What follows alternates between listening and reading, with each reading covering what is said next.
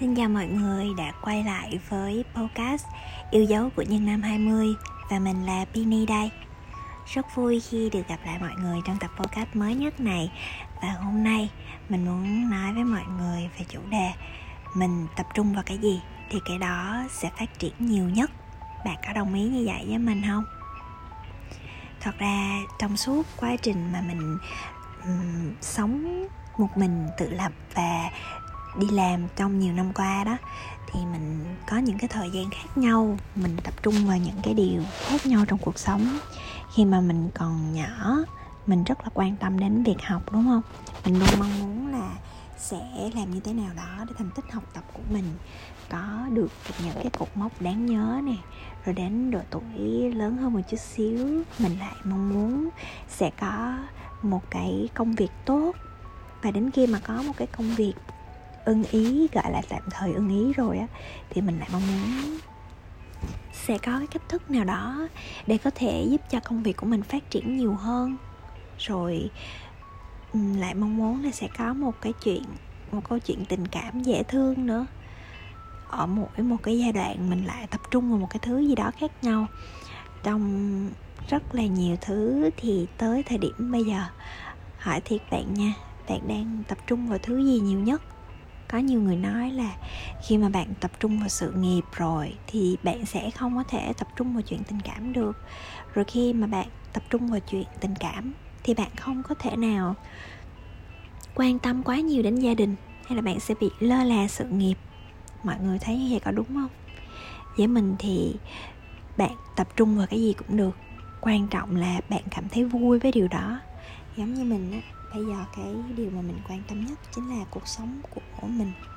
Khi mà bạn quan tâm đến điều gì nhiều nhất, thì cái đó nó sẽ phát triển lớn lên theo thời gian. Chẳng hạn như bây giờ, bạn quan tâm nhiều nhất đến sức khỏe của bản thân.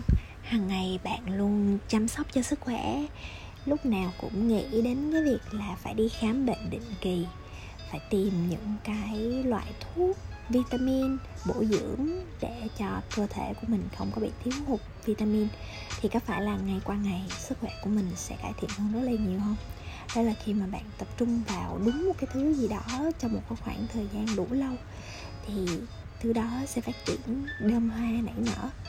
Mình thấy thông thường các bạn nữ rất là hay đặt trái tim của mình cho một người hay là vào một cái mối quan hệ nào đó và cho rằng họ là cái thanh xuân của mình. Họ là một cái người lý tưởng để mình trao gửi con tim và đầu tư rất là nhiều thời gian, công sức, chất xám cũng như là tình cảm vào cái mối quan hệ đó. Nhưng mà thông thường mình thấy cái gì mà mình đã tập trung vào nó trong một khoảng thời gian rồi thì bạn phải xem là nó có tốt lên hay không. Đặc biệt là cái mối quan hệ đó nó có tốt lên hay không. Cái người đó có phù hợp với bạn và họ có cảm nhận được là cái điều mà bạn đang dành cho họ đó là xứng đáng họ có trân trọng cái điều đó hay không? Ừ, tình cảm giữa hai bạn có lớn lên theo thời gian hay không? Đó chính là cái mà mình quan tâm. Mình nên quan tâm những điều đó.